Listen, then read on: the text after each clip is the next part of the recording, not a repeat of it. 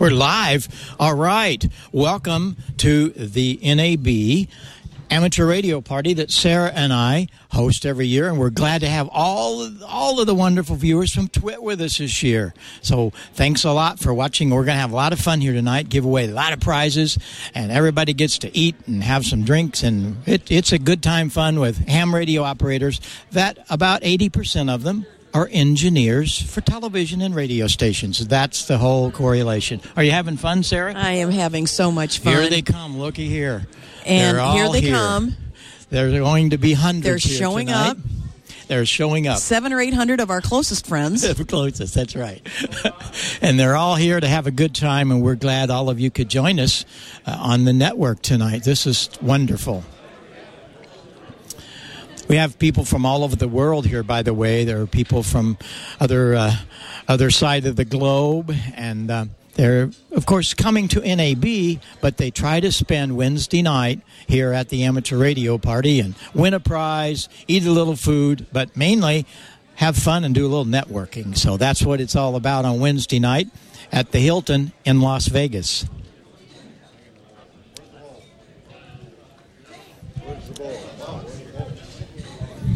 Hi guys. Where's the bowl?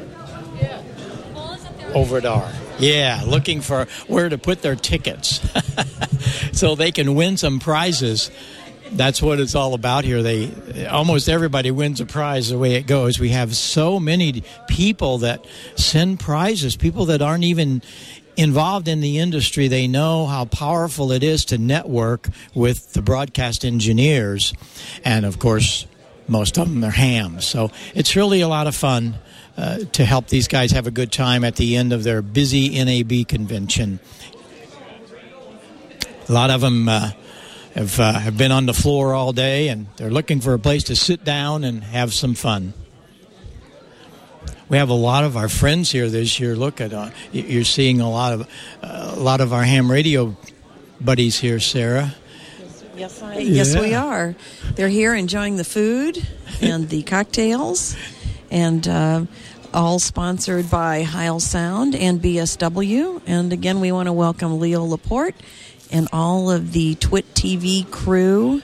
They're a great bunch of people. We uh, spent a lot of time with them when we were in Petaluma in the cottage. Yeah, And here he comes. Here he comes. If I had a drum, I'd do a drum the roll. drum. Does anybody have a drum? Uh, let's see. Yeah, uh, let's see. Your name. Your name is uh, Leo. Make sure I have a badge. Your name is Leo. I have to have a badge. All right. His name is Leo. Leo. Look at this beautiful couple. My God, you guys, are you in Bali? Oh. No, we're just having fun at the ham radio party. Bali Heil is calling. Bali Heil. no, no, better not mic me. I only sing when there's no mic in my face. So this is the, uh, your annual party This that is you do it. every year. This is exciting, yeah. every year. And uh, it's with the ARRL, or it's a, it's an amateur radio party, yeah? And the ARL plays a lot of, of in it, and they've been here with the booth all week, inviting people here. Well, that's but fantastic. Again, it's for the uh, the the hams that are engineers in this Right. market, as you well know. As there are a lot. In fact, ever since we announced we're going to do Ham Nation with starring Bob Heil, I've been getting people all over coming out of the woodwork. There are so many hams, and they are so excited. And when I say Bob Heil, they go, "Who who better to do it?" Well, thank you. Well, you well know. You, you know that hams are the original geeks. I do know that. Yeah, they invented uh, packet radio. Who else puts up 110 foot towers and hangs antennas on them, right? Now I don't want to monopolize you. This is your party. No? We uh, built this special microphone for Oh, you. look at this. Oh, it's got a spider on it. Is this the Vince Neil microphone? No, that is a Carrie Underwood microphone. This is Carrie's. Oh, that's awesome. Thank you. Thanks for coming. Oh, it's so great. Now, tell me a little bit about this. How many years have you been doing these parties? I think, what is it, Sarah? About eight? This is our eighth year, I think. We're You don't do a booth anymore. No, we just come here and, and throw this party with BSW and, uh, oh, I don't know, five or six hundred, seven hundred of our closest friends. It show says something about Heil Sound, though, that you don't need a booth. All you need to do is have a party. Yes, that's right. Well, what, what I do at NAB is I do workshops. We did one today uh, in the Shimmer Lounge here for FOH engineers, front of the house engineers that work in all the different rooms, like salon and uh, Garth Brooks guy was there today, and I did a workshop and and teaching these guys more about audio. And you're thinking, well, these are engineers, but sometimes we forget, you know? One thing, there's always more to learn in this field, right? Because a lot of it is trial and error and experimentation. You can't just make a schematic and say that's going to work. Well, it changes a lot. The- And so I like to do these workshops. We did one last night for about 200 of the hams here in Las Vegas. So that's, I think, where I should be, is helping to bring more of this technology to them. Uh, they know where to find our products, and thanks to you and all the Twit Network, uh, a lot of people know how how things work and how much better they are. So we feel that's that's where we should be, and that's what we do here at NAB. You know, I, I everywhere I go, I meet people who know Bob Heil, and they know, and you know, I, I'll meet engineers, and I'll say, "Oh yeah, Bob Heil," and they'll go, "Oh, Bob, we everybody loves you Probably met a few of them that were we were in jail a couple of days. in Tijuana." no. Yeah, jails and TJ are not fun. How would you know that? well, I Sarah? had to bail Bob out. She saw it from the other side of the Right. bars. Yeah, this is great. So, what do you what do you do at an event like this? What goes on here? Besides, uh, by the way, a lot of people taking pictures. I don't know what's going on. Oh, I it- know, you- well, a but lot you're of in the room. Now, what, you, what you have to understand is there are people from all over the world here that talk to each other on the radio, ham Well, radio. uh, can I just show you? For instance, here's Fred Fred Hain. Uh, uh, uh, Hine. Freed Hine. Hi. I just wanted I just wanted to show this. You go around with your call sign. Tech, you're the tech guy. I'm a What? tech You guy. become a ham, and I don't think you've gotten your license yet. Not yet, uh, but now I'm gotta g- have to do this. Become, this is- becomes more important to you than your last name. It's like your license plate, isn't it? You carry your call sign around, You know people by their call sign, not by their name. and you have a wonderful ARRL bolo tie. That is a classic. Oh, I have worn that. It, uh, somehow it distinguishes me. I think that was given as a gift from another director of the American Relay, Relay League some years ago, and uh, I don't. I think it's about the last one left, and I continue to wear it. It is really a badge of honor. You're honorary vice president of the uh, Amateur Radio Relay League. You know how they move people up to become vice president? See, and they say, well, we got them up to vice president. We didn't quite get rid of them, so we'll move them up to honorary vice You president. don't have to do anything. Yeah, and now they really got rid of me. Well, it's so great to meet you. Did we tell you that Bob is going to do a ham podcast called Ham Nation? yes, and I'm trying to get some pictures, and we're going to try to get uh, something in our major magazine. Oh, that would be great. QST. QST. So at uh, some point, I'll talk to some of you folks and get a little background of uh, uh, the details and uh, try to give you guys a plug because it's would be great. a great thing for amateur radio. I- Uh, you know, I don't know why I didn't do this sooner because I am hearing from so many of our listeners and viewers who are hams, and they're saying, well, it's about time. Yes, we had some uh, y- uh, one fellow years ago, uh, Len Winkler. Make any sense to you? And he had a weekly broadcast. In fact, I'd been on it a couple of uh, times, and uh, we were sorry to see it go. And we're sure grateful uh, that you're helping us with this. It's a real contribution you're making, and you know, I'm, I have to push the league a little because we're supporting not just a hobby but a public service and a lot of times uh, people f- think that amateur radio is dying when it's actually uh, growing and it's You know what we say, the hams are the cockroaches of the world. When everything else is gone, Oh, the hams will still be there keeping the uh, communications going. I haven't heard that. I just made that up. That's great. It's kind of insulting. I don't mean it that way. You know what I'm saying? Hams survive when everything else is gone. and that's why you have the microphone and I do. Now, I've got one request. Since since you're the greatest ham in the world, we've got to get you licensed. I'm a ham bone. I don't know, but I would love to. In fact, I want to take that technical exam and get that started because I think maybe that's part of the process of doing this show, Ham Nation, is showing people how to become a ham, what they need to do, and uh, I'm not going to say how easy it is, but it, but but the process. You're disappointed that you need, don't need uh, Morse code. anymore, aren't you? Oh, I, it just kills me. Coming out of your Man, I've been studying that for years. Well, You know, my friend John C. Dvorak became a ham, and I didn't believe that he could do it. He said, "No, I'm a ham," and I did- he got the technical license, and so he's on his way. He even has some gear, some portable gear. But I figure with help like from people like you and Bob Heil, I might be able to get a pretty good setup going. Bob Heil is is the man. Uh, he's given so much to amateur radio in so many ways in so many years. There's uh, no way we can uh, ever thank him. What we do is pass forward, right? Exactly right. Pay it forward. We just keep going. That's right. Yep. Well, we uh, appreciate we appreciate the ARRL coming to the party and bringing all their friends and guiding a lot of the hams here throughout the show. They have a booth here that I went over to the booth. It's great. Yeah, and, yeah. They do this voluntarily. It's it's a labor of love. I'm starting to. Get, I have to say, I'm getting the bug. They're con- uh, for, everybody's convinced me. I better do this. Better do that. That's right. E, I like I'm not on the air enough. Exactly.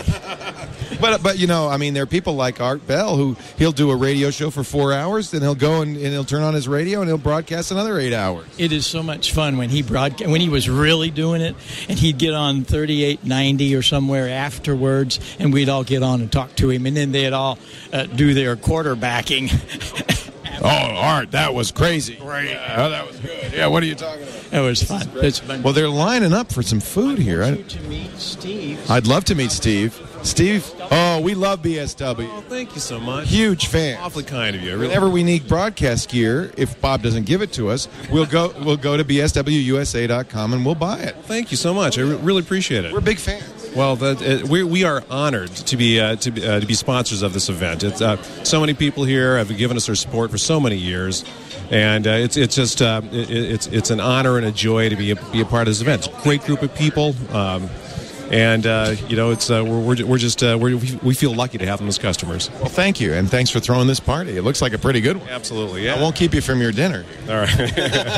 It's really nice to meet you. Thanks for thanks for coming over, Steve. Really appreciate it. Steve Kawasaki from BSW Broadcast Supply West. Although I don't know when they say West, it's not West anymore. It's all over the all world. over the world. That's right. And we, we're uh, very happy to have them. We brought them in as a co sponsor a few years ago. They wanted to get closer to the ham radio market. How you do that? Right here, networking. Well, and podcasters too. You know, BSW sells a number of podcaster packages. Um, uh, I always will send people to BSW just because. In fact, early on, I think that we had some sponsorship from them for some of the shows. We did a show called Gear Media Tech. I don't know if Steve knows about it, but we sponsored. They sponsored that. And it was very very nice of them. Right. That's uh, uh, that's one of the things you have to have a company you can rely on. It's one thing just to buy from somebody because it might be two dollars cheaper, but Yeah, I don't do that anymore. you need to find people that can support you and help you, and that's what they do. Yeah. Sweetwater puts candy in their boxes. That's the only the almond roca in there. It's- uh, I don't know. They're bribing me. I know. I like BSW. Yeah, they're great people, and So I'm. do you know uh, most of the people are here? I mean, is it is it kind of like these these are your friends that you that show up every year? Sarah and I know a lot of them, surely, and uh, they're customers of ours. But uh, uh, most of them are, are engineers, and they're getting to know more and more about Heil Sound, of course. But uh, we know about half of them. Well, you know, it's funny because um, we we were asked to be at the NAB show uh, by the National Association of Broadcasters, who said we want you to come out and, and stream from NAB. We won't tell you what to cover; just do four or five hours a day. And we had never covered it before. I've been, of course, as a broadcaster, but we'd never covered it before. And uh, I was a little nervous that our audience might not be interested because this is pro gear. Yes, well, podcasters are using gear even beyond what some of the broad. In some ways, that's true. We certainly put it to the test more. And I think that because this is kind of high end geekery, they, they really enjoyed it. Uh, uh, we, were- we're getting audience numbers now that are higher than even our CES coverage. So some of that is, of course, engineers from uh, broadcasters saying, hey, here's a chance to find out what's going on at NEB. And I think our audience, I, I hope I, I'm not uh, speaking for you out of turn, but I think our audience really enjoys a look at what broadcasters are using because it all does trickle down. Exactly. I hear that from them too. That more and more people are watching what you do and following in the tracks c- because you put it to the road test, and I mean really at the road test. Oh boy! Sometimes people don't want to let us buy their gear because we'll break it. but you have never had a problem with that. We have never had a problem with Heil Sound. Breaks. I want to know about it because I'm going to go redesign it and make it work. I haven't yet broken a single Heil mic. We've got nothing but great results from it. Those arms, we bring those arms out, and they are just so robust. There's nothing like it. Thank you so much. And there, um, uh, there's always new things coming, and we're working on some new things too. But uh, we're really excited to have the whole Twit Network watching, and thanks for coming tonight. And there's some other people that you might want to talk to. If you want to introduce me to some people, I'd love to. You know, some of the guys that are from some of the other countries, and in just a little bit, they're going to start giving away these prizes, so it's going to get pretty noisy. I see a Motorola Zoom up there. I see an HDTV antenna. I see some TV screens. Wow, where do they get all this? Is this all from BSW? No, it's all donated by various companies. Companies that aren't even involved in amateur radio, but they go out and buy Kenwood and ICOM and Yaesu radios a- and bring them here so that they are a part of it. Now, here's something I told Freed.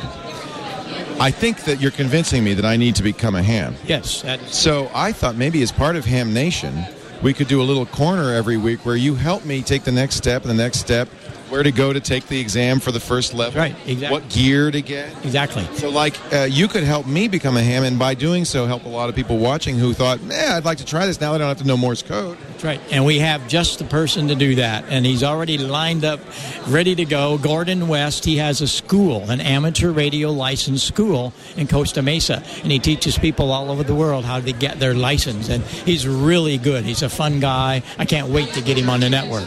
Well, you know what? I found out that John C. Dvorak got his what is it called the technician's license, the first level license, and I was so miffed.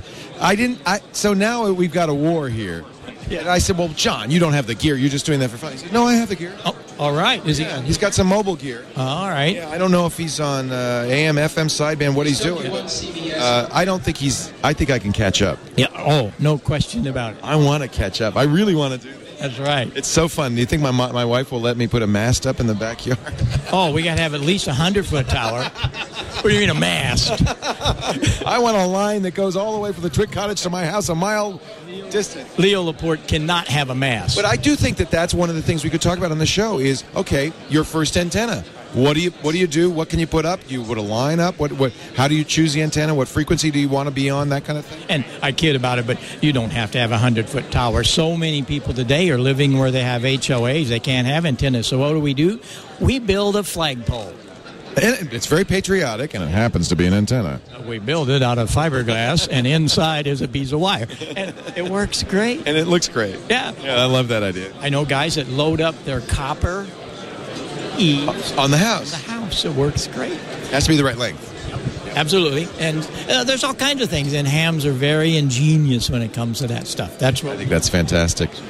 You know, I, it was funny because coming to this event, uh, not just the party, but uh, but NAB show in, in general, reminded me that really at heart I'm a broadcaster. That's where I come from. These are my people. You know, of course, the engineers. Uh, I share that love of technology and doodads and gizmos and gadgets, but also uh, I'm a broadcaster. So I love this. I love this, and it's been so much fun for me to be here. Right. What what we need to do is you and I need to crawl up on the stage and open this thing. You want to do that? Yeah, can we help you? All right. You could follow along. See, you get you get to be on the podium here, the dais. Oh man, look at all these all these gadgets. I'll just hold the microphone in your face. All right. Runs the show here. He's the NAB. Uh, there we go. The NAB guy. We're going to put John to work. Put me to work. Yeah. Look at all this stuff you have to give away. We have $20,000 worth of prizes here.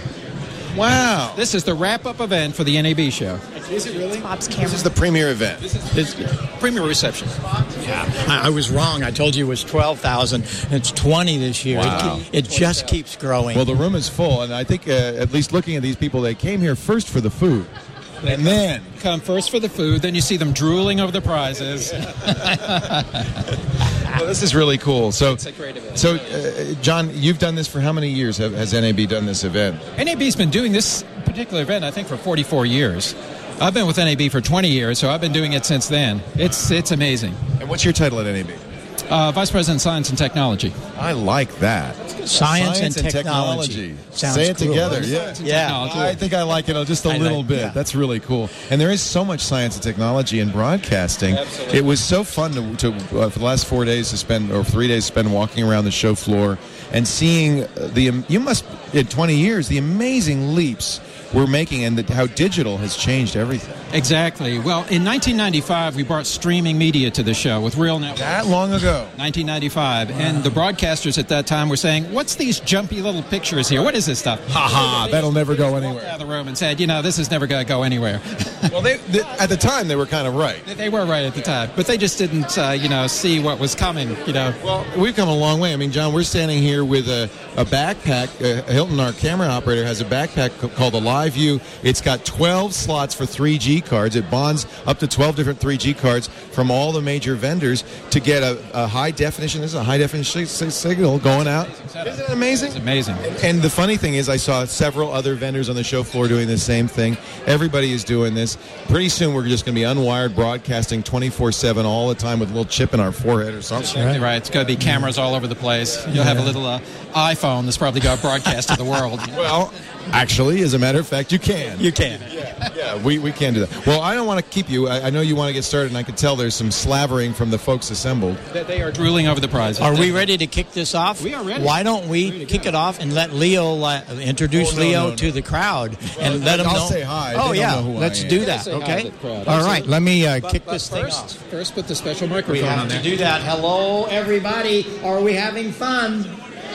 Hey! I want to know first of all, who came the farthest? Do we have any any f- South Americans here? Venezuela, wherever. Anybody? Uh, anybody that's out of the U.S. here tonight? Australia. Australia, look at them back here. Yes, we'd like some of you to come up and talk to us after a little bit. But one thing I have to do before I start this event is we have to change the microphone. Bob, Bob, Bob has, uh, there seems to be a sure microphone. I don't know. Uh, Here's the deal. Just watch what happens when we change this thing. Oh, this is a good test. Oh my goodness. How much more articulate and it's 3 dB louder. Oh wow. Yay. Yes. And of course it's a high LPR 22. we want to introduce to you Mr. Leo Laporte from the Twit Network. Leo is broadcasting tonight live on the Twit Network, so all of you are being seen by all of his thousands and thousands of viewers on the Twit Network. And if you haven't dialed in, you need to do it. Twit, This Week in Technology, twit.tv. Pay attention to what Leo's doing these days. He's streaming this live with his portable rig. So, Leo, we are really thrilled to have you here. Oh, I'm so pleased to be here. What a great party and a great group. And uh, I have to say, you know, this is my first NAB in about 10 years, first NAB show. And uh, it's just so great to be back among broadcasters. I mean, we're- broadcasting is such a privilege, it's such a special business that we're in, and we're so lucky. I was walking by this morning the BEA uh, booth there where they're having the career fair, and I saw these young, shiny faced kids trying to get into broadcasting, and I thought, you poor suckers. No, I thought, I thought. I remember, you know, 36 years ago when I was that shiny faced kid, and what an exciting thing it is to get into broadcasting. We're so lucky to be in this business. So I'm thrilled to be here. Thank you, Bob, for letting us come here with our Thanks- cameras. Thanks for coming. So we're going to turn this back to John, and he's going to start doing what we do best as hams: win things. win things. Here we're going to get it. There's Bob. For, uh, Bob is a great guy from the California. W six.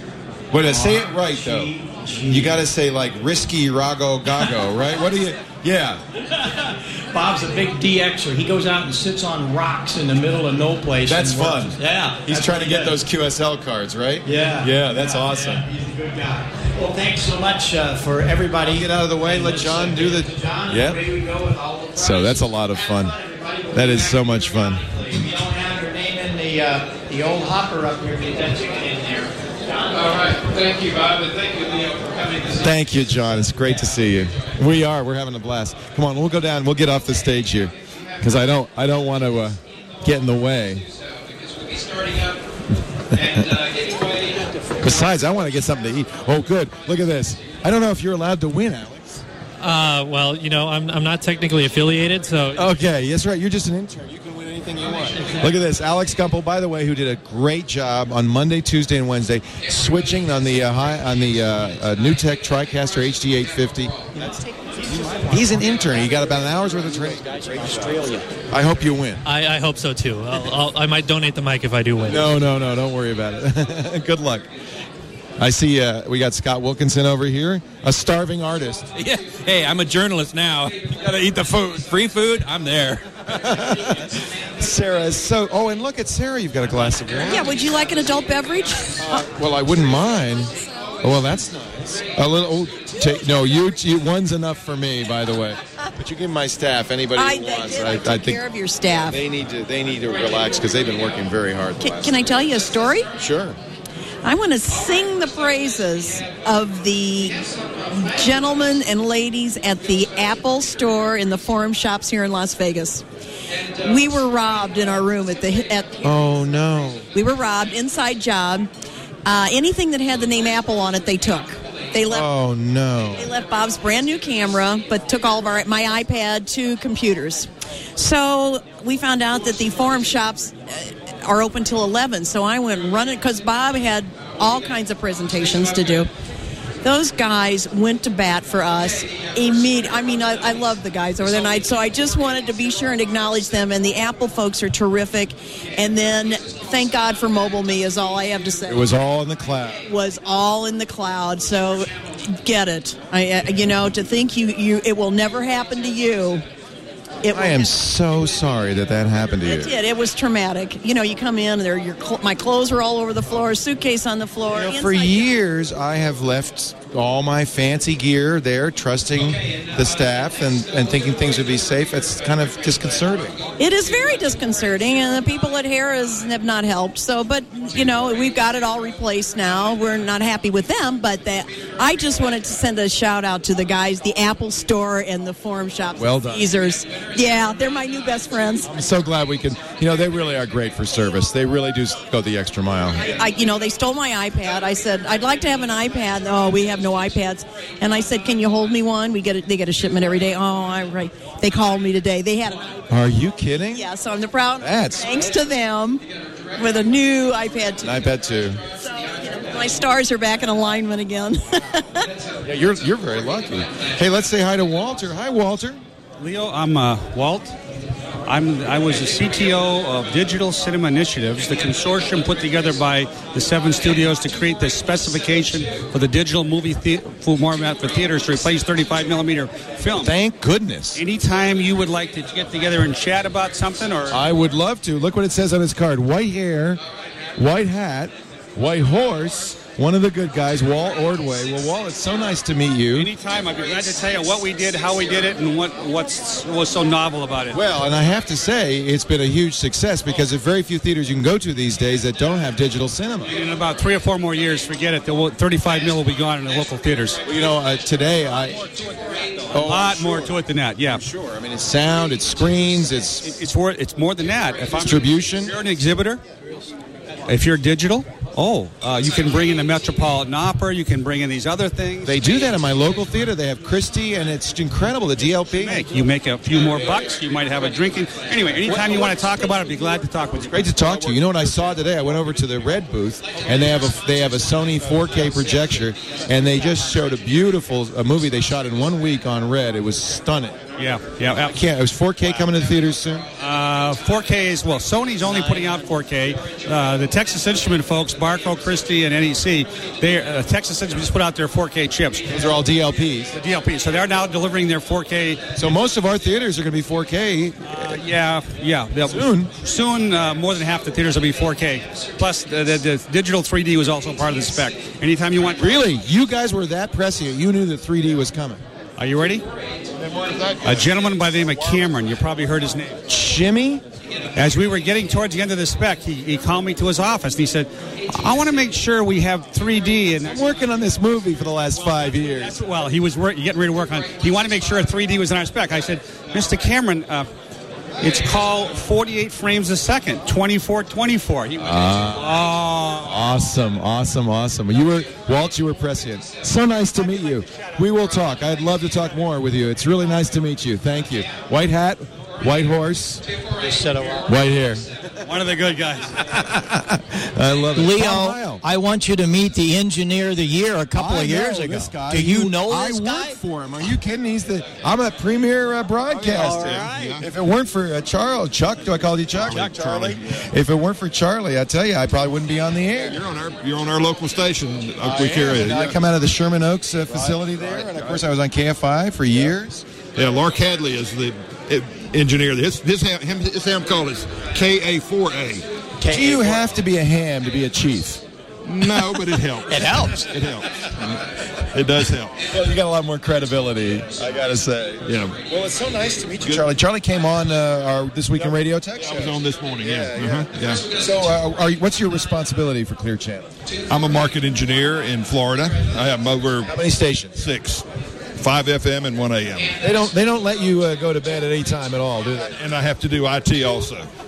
Well, isn't that nice? Isn't that special? That's special. Yeah, yeah. Well, it's great to meet you. Yeah, yeah. Clear Channel, of course, uh, my my homeboys. That's right. Thank you, Charlie. Nice to see you. Thanks for coming by. I just found one of my wonderful friends that we practically grew up together in Marissa. He worked for Oh, Oh, me for a couple of years. Now, Mar- we're talking Marissa, Marissa, Illinois. Illinois. He's from Redbud, Illinois. And I want Stan to come over here and say hello. Hey, Stan. Stan hi, Dickens. Leah Laporte. The, Honored to meet you, it's sir. great to see you. Great to see you too. I hear you grew up in Marissa. You know, what, Close. I, uh, back close, close, but back in the day, uh, used to sweep the short floor at the shop, and then uh, the rest is history, as they say. But learned Tell- a lot from this. man. Let's, let's tell the whole network what you really do. Uh, I, I have a production company. I do uh, uh, basically turnkey production for from the Playboy Mansion to Anthony Robbins to Somebody happy about the Playboy Mansion Yeah. there. We got a tour out with Nelly right now, but we do a lot of live production stuff. So How interesting that is. pays the bills. He's pays he, he personally spends most of his time with Tony Robbins. Whenever, wow, aren't whenever you lucky? I know a young lady. That, is this A on little air? Amber MacArthur. I sure do. I know Good Amber. friend of Tony's, of course. Yeah. Right. Yeah. Amber and I uh, spent some time together in Palm In the Springs. plane? uh, well, that too. Tony's got a nice plane, I hear. Toronto. We were all over Canada, and then ended up in Palm Springs, and then and she went off, and I guess got married, and she's got a. I think she's got a child now. But Um, She does, little Connor. She's doing great, yeah. And of course, she does a show on our network every week, so Uh, we're big fans, as you know. I will. Well, I'll s- say Stan said hey. Stan and we all started small out in world. Marissa together, and he's really doing well. And I'm really proud of what Stan Nickens has done over his Great to lifetime. meet you. thanks, I Sarah. appreciate it, Bob. I Thanks want so you to much. come and Thank talk to you. Nathan. Appreciate it. All right. Look at all the great people we're meeting here. I tell you, this is. Hi, Nathan Leo. Oh, I'm a big fan. I Oh, that's- loved you in uh, hack, the hacker movie. Oh, you saw me in that, did you? Yeah, yeah. We were talking about um, uh, what was his name? Uh, Adrian uh, Lamo. yeah, and about uh, going to the New York Times site, if I'm not mistaken. Yeah, he cracked it. Yeah, just using things that uh, anybody could do, but You're not a hacker, are you? um, not. I'm a. I'm what you would say a, uh, a white hat. How you do? Oh, I just I just go to websites and just use um, regular techniques to see if I can break anything or help uh, help any websites out. I don't go public with it like uh, some other guys. I'll just send a me- if I find something, I'll send a message over to uh, the company in question and say here's. You're busy these days. I mean, with these pe- with this um, uh, MySQL cross-site, uh, you know, uh, problem that they've had. What do they call that? Um, Liza Liza Moon. Well, I don't even get. Oh dear. My main thing is radio engineering now because I'm a, I'm a big ham guy. In fact, in fact, the first. Uh, Story, Nathan. Nathan has a fabulous story. Two year, two years ago, right? He First, what's your call sign? Uh, AJ4UD. You don't have to send out postcards if people say they saw you on Twitter. By the way, Oh, thank you. Cheers. Um, in fact, the uh, well, it was, uh, yeah, two years ago, I had just actually gotten my ham license, and I came here um, just to talk with people who enjoyed the um, the great thing that is ham radio, and uh, I won a tower the first night. So, unfortunately, I, I You have to put it in your baggage to get it home? Oh, uh, shipping was included. Thank goodness. No, no, not from uh, not. How big of a tower? Uh, it was a minimum 195 feet. Yeah, so. still waiting for Not a good that's going to do you. Quite exceeded that 50 pound limit there. Yeah, I think so. Uh, unfortunately, though, I wasn't able to have it because I was renting my place, and so we uh, donated to donated it to uh, Firehouse. So it's being used as it should for first responders. That's great. Yes, absolutely. But uh, thank you very much for doing what you do. We all appreciate it. So nice to meet you, Nathan. Keep up the good work. Stay away from my website. Hi, how are you? What's your name? Sue Brown, and I'm a teacher, and you, I'm a big fan of yours. What do you teach? I teach technology And where? at Taft High School for LA Unified. That that is a challenge to teach to keep high school kids interested. But I bet they're more interested in technology than, let's say, Ben Franklin. Oh, absolutely. I mean, they can make it sing, and they love anything that we bring on board. But on top of teaching the technology to the kids, We also teach professional development to teachers and educators throughout the district. extremely important. You know, a lot of companies will come, they dump technology on the school, and they say, see ya, and no one knows how to use it. Absolutely. And so that's exactly what we're doing. And because right now there is no funding, the school districts have had to pull back on what they're able to contribute. So we've started a company where we're able to offer professional development uh, to anybody outside in Los Angeles and outside with um, continuing education units. And we have various universities and state universities that are on board with us. And so I wanted to. That's fantastic. EdTechWorkshops.com. So if you're a teacher, K through 12, you can go to edtechworkshops.com and find out about professional development so you can help use technology in, in schools. Are you finding teachers are using iPads now more? You know we are, and we're we're using iPads, we're using iPhones, smartphones. Really, even smartphones. Oh, absolutely. How do you use a smartphone in a curriculum? We're using it for the connectivity, for the internet, for email. The kids are staying connected 24 hours. Here at VHF Operator, this is a great book to have in your reference library. Okay, we're still looking for 248-463, 248-632, 463, got it, David. 248-180, and 248-443. All right, still looking for 632, the last three digits, 248-632. 248-180, and 248-443. Can you hear me now? How long did you not? Just now?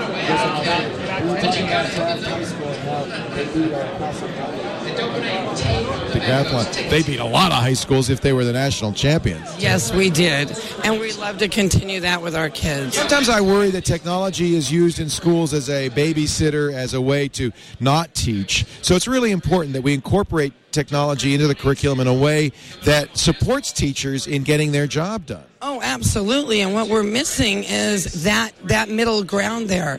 We're missing the software to keep the continuing education going.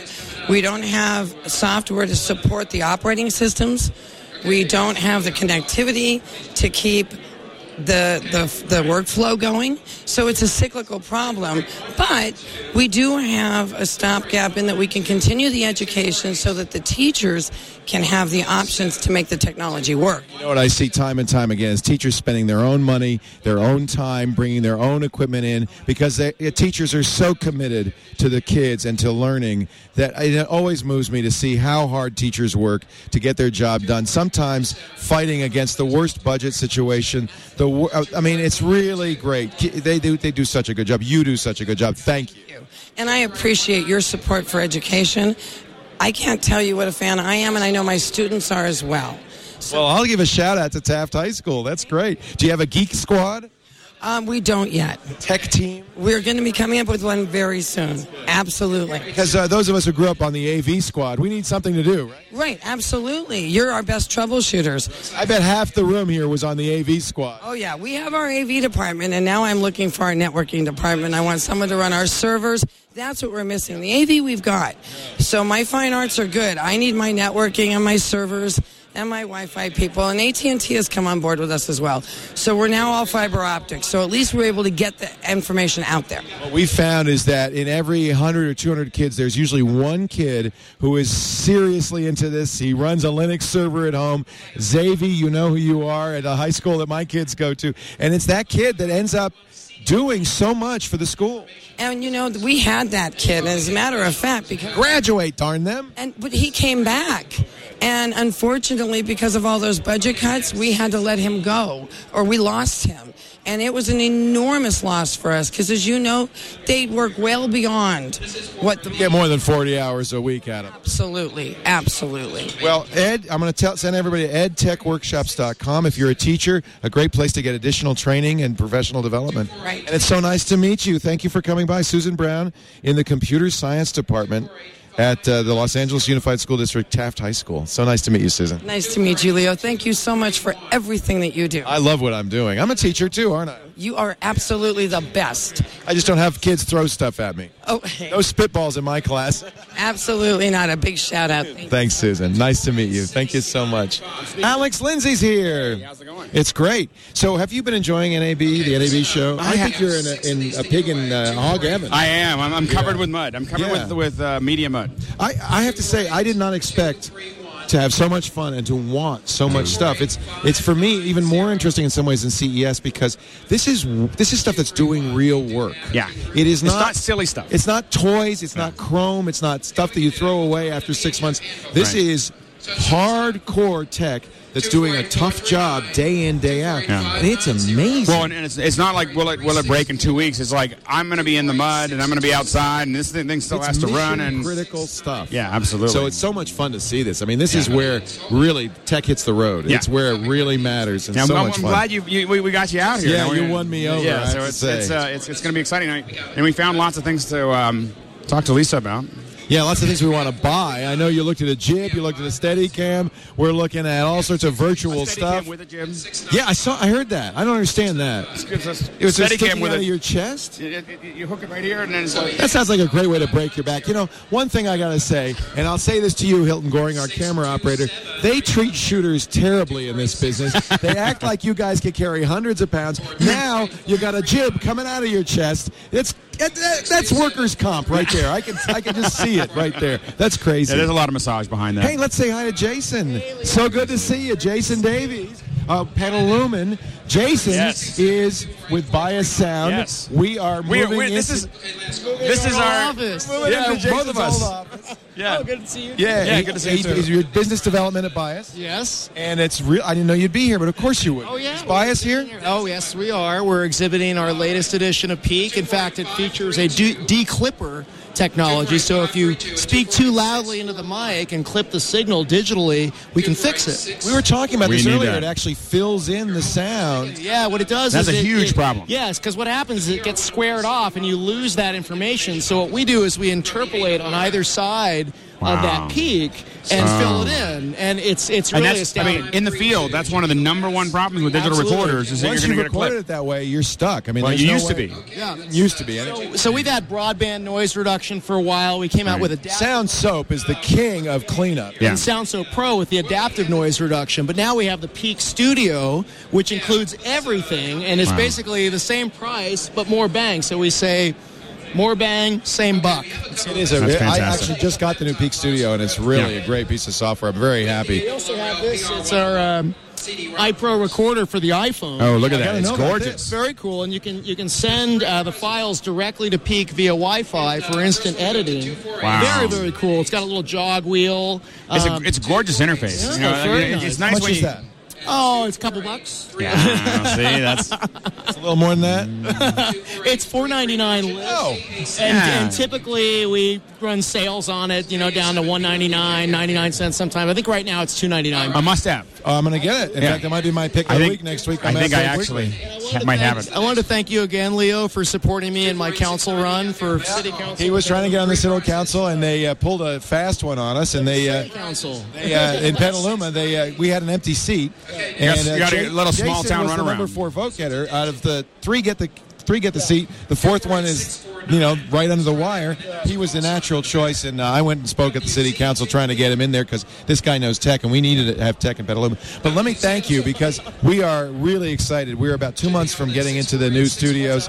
I don't know if you've been over there. I haven't been. My Zach went over there the other day to check it out, and he saw that every, all the old offices have been gutted. Cubicles out, but we also painted, and it's going to be really spectacular. We got a big green screen psych where you uh, where the cubicles used to be. That's and- awesome. Well, you know, I also serve on the tech committee. I'm, I'm actually chair of the technology committee that you served on. I was on it for about three three weeks. Yeah. Uh, Did you get the email from Tim Williamson? Because he was suggesting maybe we do some little video promo on your business expansion. You know, I did, and I meant to send it back. I'd be very interested. That'd be awesome. So I, I told Tim I'd follow up with you on it. Maybe It's a deal. deal when they get make the deal. Shake your We're hand right making now. it- It's a, it's a media hub. This is, I, I really think Petaluma could be. So, so I think We're it's trying to exciting. turn Petaluma into Absolutely. that, yeah. Yeah. Close proximity to the Bay Area, excellent town. Well, and some amazing uh, people there, like Bias Sound. Uh, I, I think that this is an op- like There is Twit. a lot of tech. Like when I when I uh, worked at Lucas Alex Roman has moved ILM, up there, by the way. You know, yeah, I'm, I'm up there now, and my and my friends, uh, you know, with- a lot of my friends were working uh, in, in- living in Petaluma and working at Lucasfilm and so on and so forth. So there's a real high tech artsy community that's up there. And that's what provides the good income that, that gets back into the city coffers. It's Yeah. not just about making more shopping malls all the Yeah. time. You know, we've got to we've got to really cultivate the tech jobs that can bring the kind of salaries we need to grow the city in a Absolutely. sustainable way. Absolutely, So- absolutely. Nice to see you, Jason. Good Thank to you see you. so much. We'll- we'll see- we'll see you over there. Congratulations. well done. All right. All right, And, see you and later. Bob Heil and Sarah Heil liked Petaluma a little bit when you visited, didn't you? You better believe it. I'd love to move there. It's a beautiful town. Great. I see why you're there. I found a gentleman from the Dominican Republic. Joe. Han- Joe. Buenos dias. Buenas tardes. Buenas tardes.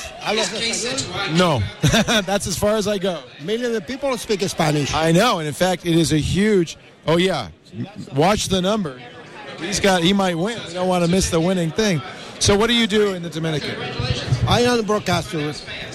Uh, FMAM. Now, uh, I've been told, I've been talking to Bob and uh, and uh, others that, in fact, uh, because in many in many cases in these nations they were nation-run, government-run stations, it's now opening up. So there are now new privately run stations. Is that the case in the Dominican Republic as well? Yes. Uh, the, administra- the new administration on the, the new law in the Dominican Republic is, is to open. It's uh, very wide. So it's new. It's new. It's uh, no, the law have it about six years. And how many stations are there now? A lot. Yeah, as many as the spectrum could handle. That's exciting, though. And there's a variety now of uh, not only music, but I'm sure public affairs programming. Maybe music, uh, public affairs, and news. News is so important. And not government controlled. No, no, it's private radio. Private radio. The government have uh, three or four stations.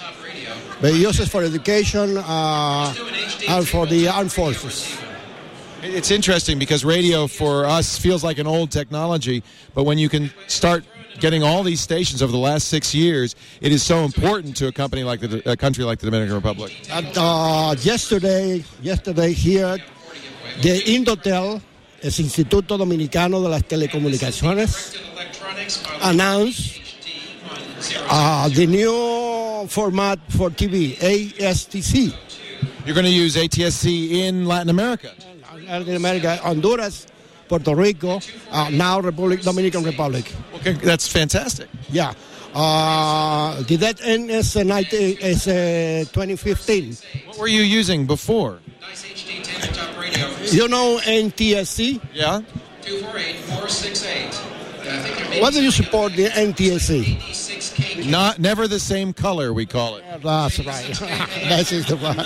So ATSC is a big step forward for digital and mobile now. And mobile, I'll, I'll try the and the radio AM and FM. Uh, uses the ubiquity system, HD radio. Yeah, ubiquity. Yeah. yeah. Yeah. But uh, there were a, a, a restructuration of the band because there are much stations together and the Y band. They're interfering. That's different. Well, it's such a pleasure to meet you. Thank you for coming to uh, our country and for sharing your experience. Hey, I come here every year from long times ago. It's fun, isn't it? Nice to meet you. Thanks for coming. We really appreciate it. You, A good Frank Glenn Walden and an Ada Laurel. oh my God, there's cameras. Lots of people are gathering around trying to win prizes. Bob, did he win anything? Did, did he win anything? Not yet. Oh man. Young. You know, uh, we were talking. Uh, it- what's interesting is radio is exploding in Latin America and Asia because they've been government-run stations for so long. All of a sudden, he said six years, the law changed, and now privately held radio stations. A- And he said now we're, they're interfering with each other. There's so many. I think that's great. But they don't have an FCC to tell them what to do. Yeah, nobody's telling them what to do. I think you know there's pluses and minuses. That's right. Yeah. Exactly. Pros and cons. Exactly. Bring them on over here. We've got s- we've got some more people. Sarah Heil, you're going to intro- you're introducing us to the most interesting people. I do. That's because I'm just surrounded by. I have an interesting husband, number one. You sure do. point that You have a character of a husband. Leo Laporte, I want you to meet Andy Ebert. Andy Ebert, Hi, Andy. Nice to meet you. Hi. front of the house, uh, engineer for Stone Temple Pilots. Wow. Here's Monitor the worst. engineer, actually. I'm the monitor engineer. I mix the sound for the bands, but it's close enough. FOH monitor. It's all the same. 20, 221, whatever. I want So nice to meet you, Andy. Very nice to meet you. How long have you been with the pilots? Uh, the last three years since 2008. Lots of touring. Oh yeah, plenty. And how do you like the road? You know, mainly I love it, but it has uh, definitely some rough times here and there. Like we, Well, and it's tough for you because, you'll have- but not only a lot of time on buses, but you have to get there first. You have very little time. You've got to set up.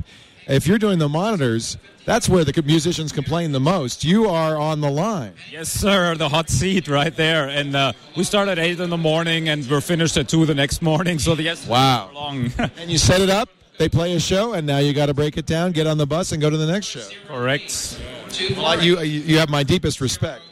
what kind of what kind of speakers do you use? We use uh, a combination of in-ear monitors, which is um, They all do that now, don't they? You know, it's funny. I was watching a concert from many many years ago. In fact, it was Bob Hiles' uh, pictures uh, from I can't remember if it was Frampton or one of the many groups that he's done.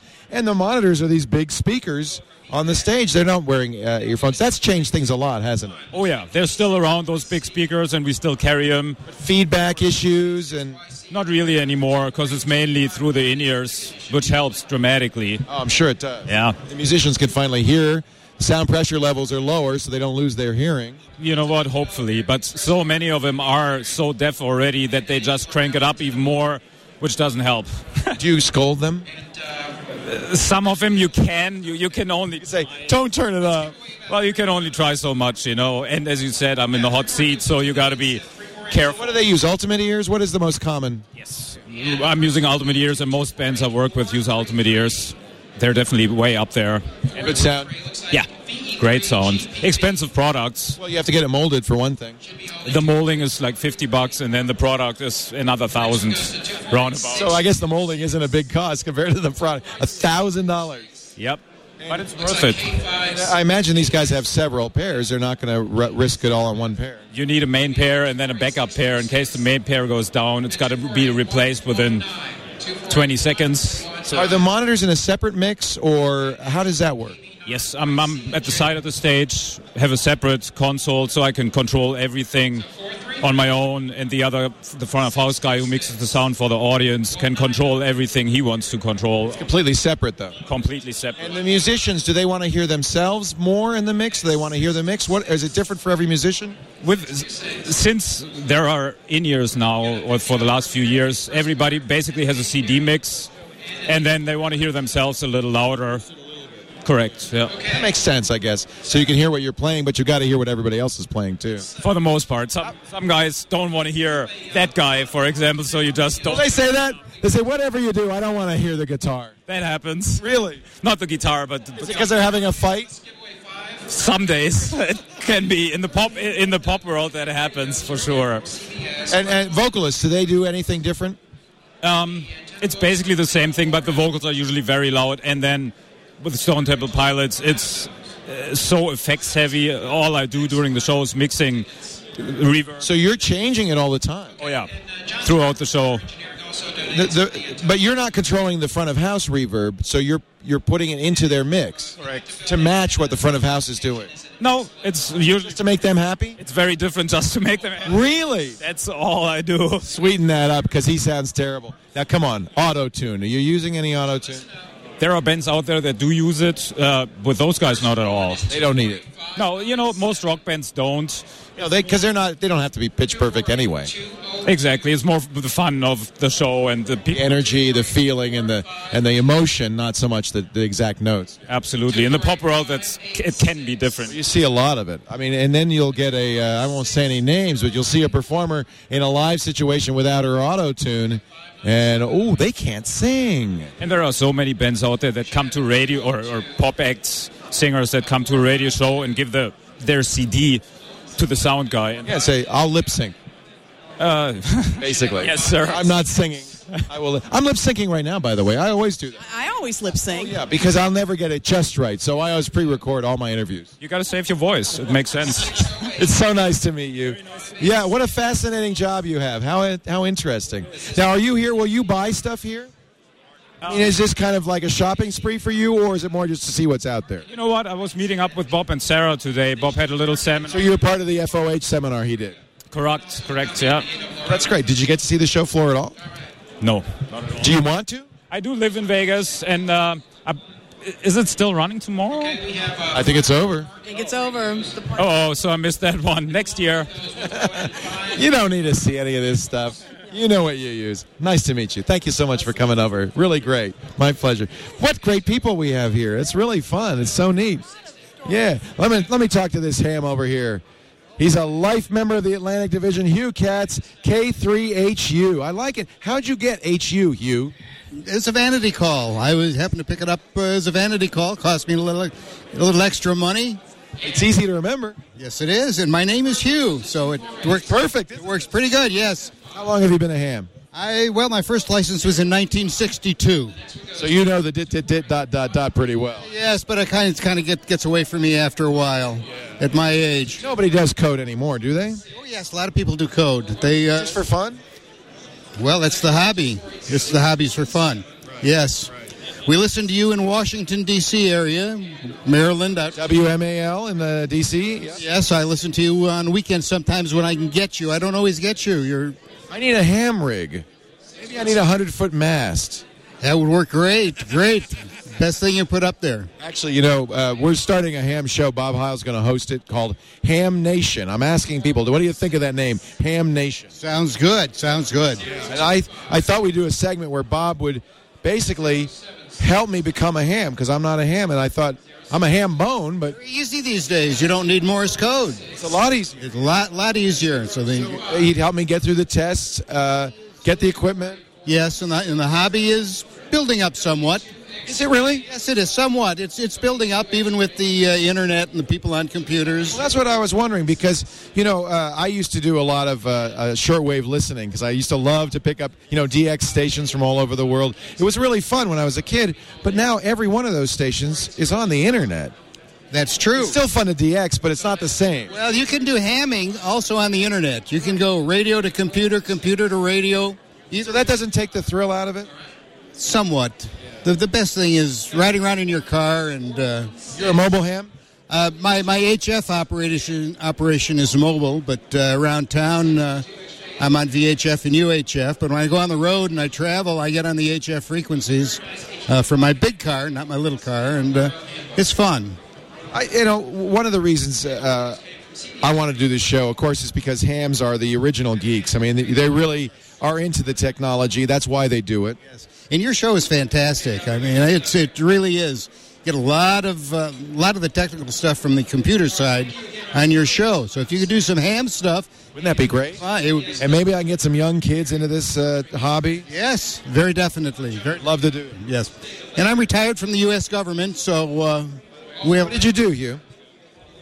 I'll give it. Oh, you were a spook or three letters? Close. Voice of America. VOA. I was with VOA for 36 years. That's fantastic. Five and a half years. Now, were you based in D.C. or did you go around? Based in D.C., but I went around too. And were you an engineer? Uh, yes, I was a technician. Started out four years in the studio and then spent 31 and a half years as, out in the field working with the network crews out on the streets of Washington, D.C. Traveled around the world with presidents and all kinds of things sporting events, uh, Olympics, uh, political conventions. Which one has alcohol in it? That's the one you need. I find for lubricating the vocal cords. The voice and the Voice of America is still on the air. A lot of people That's what I want to ask you. people think that Voice of America is gone. It's not. Voice of America is still here. And how many countries? I can't tell you now. I think it's over 40 at this time. At one time, it was over 50. There's been some budget cuts. I think sometimes we think of Radio Free Europe and Voice of America as propaganda machines. Not Voice of America. We RFE was RFE E somewhat, yes, but they were talking to the Eastern Bloc, the, the Soviet bloc, and uh, America is kind of a legitimate. Uh, we're a legitimate news uh, news agency. We broadcast to these countries, tell them what their news is that they can't get in their own radios in their country. Voice of America also has television, and they've had television for years, and uh, they're also on the internet. But we do not broadcast in the United States. But I uh, I've been retired now for almost seven years. Well, you do a good plug for VOA. Yes, and I did work in broadcasting for 50 years. Wow. 1954 at Michigan State University in uh, East Lansing, Michigan, and uh, worked for two networks. Worked NBC on the West Coast. I worked for ABC on the on the East Coast. I worked for ABC in Detroit when WXYZ was was an oh, great station, a great station. Worked with people like Soupy Sales and. Uh, oh, I love the soup. So I had a had a lot of uh, quite a quite a quite a career and quite an experience, and I've traveled around the world for Voice of America and did a lot of broadcasting for them. Broadcasting is an amazing business. I was saying this earlier. I'm just so proud to be a part of, of this business. Yes, it's it's a great business. Uh, it's changing. Yes, it is changing. Thanks to the internet, but uh, the fundamentals are not changing of people talking to one another and having a conversation that goes out to the world. Having what's nice now is the world comes back to us through interactivity. So it really is just people making a connection. Yes. And I was just watching this this gentleman here you've got on camera, and of course I did that many many years ago, but not with something that small. I worked with It's high def you. Yes, I know, but 1080p. The original uh, TK TK40 RCA cameras, which weighed 300 pounds when I was at NBC in Burbank, and they weren't as good as this. No, they weren't. It's really amazing. Now you want to really be amazed on his. This is live. We're broadcasting right now. On his back is a backpack. It's a LiveView backpack with 12 3G cards in it. And they're bonding the bandwidth so that we can send this up high definition to the internet. It's just fantastic. In real time? Yes, the technology has increased so much since I got in it in 1954. The technology has just gone wild. It's wild. It's, You know, I always wonder what somebody like Arthur Godfrey would have done with something like this. That's right. That's what an op- or Ernie Kovacs. I mean, what an opportunity. Yes. They were a little, be- little before me. I had friends that worked with uh, with Godfrey when he was at WTOP in Toledo. In, in well, Soupy Sales. I mean, I love Soupy. worked with Soupy at WXYZ in Detroit in 1958. I, I can tell you something right now. Before he went to the network, but it was an ABC owned old station at the time, and it was a fantastic show. He did the, the kitty show in the morning, which was a lot of fun. Then- With White Fang. White Fang and Blacktooth. and you'd work the uh, the evening show for the adults, which was pretty very adult, very very adult. Even his kid show is pretty adult. I have to say, I grew up to Subi Sales, very influenced by him, and I, I just know I didn't know him, but I could just tell he would have loved this, and he would have used this, and been so creative with it. It was he was he's a great fellow, great fellow. Hugh, so nice to meet you. K three H U. Yes, Leah Laporte, and I will keep listening to you. And I met somebody who told me about your television. I'm not sure if he knew you at the time. I've written it down someplace. I've got to see you on television. Twit.tv. Twit.tv. It's only on the internet now, only on the internet, which we like. Yes, well, I do. Because nobody tells me what to do.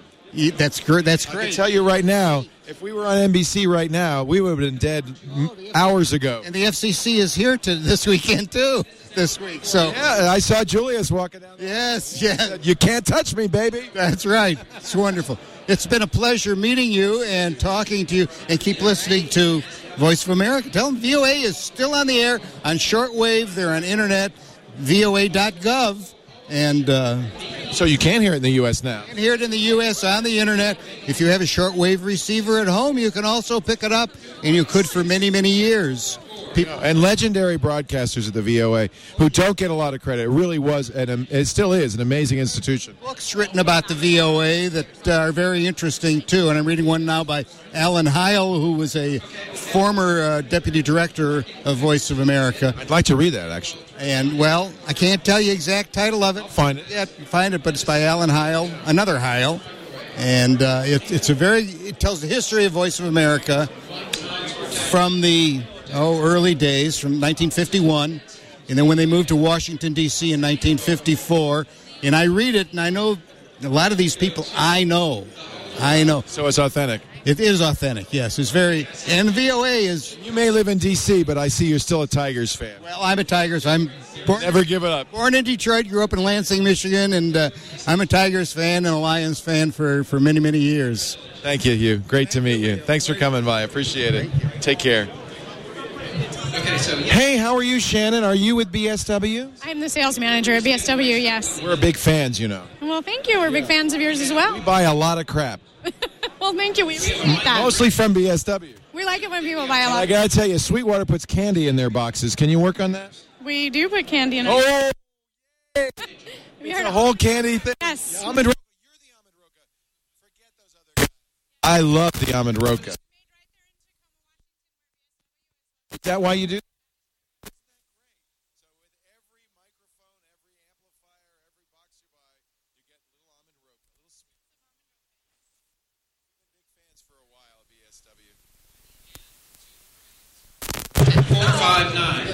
Does Carrie Underwood have this problem? Yeah. It's good. It's the way I'm. It's the way I'm. Hold, it's the way I'm holding it. I I hold it wrong. Someone hold it like this from now on. Yeah. Do you have any advice, uh, Shannon, for wh- how I should hold this?